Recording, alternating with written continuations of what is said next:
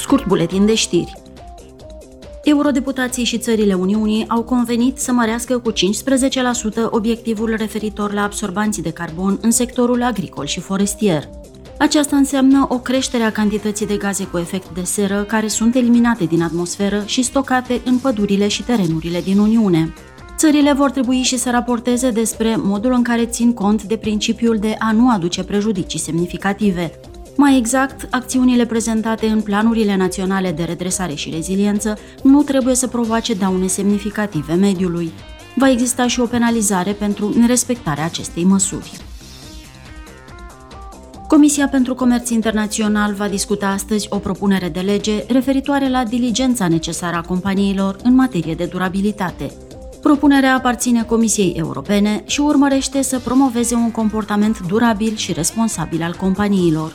Ea își propune și să aducă drepturile omului și considerentele legate de mediu în centrul operațiunilor corporatiste.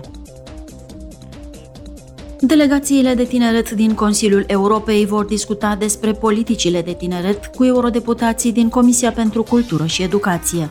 Astăzi, delegațiile vor prezenta modul în care funcționează Consiliul Europei și rolul pe care îl joacă în guvernanța europeană.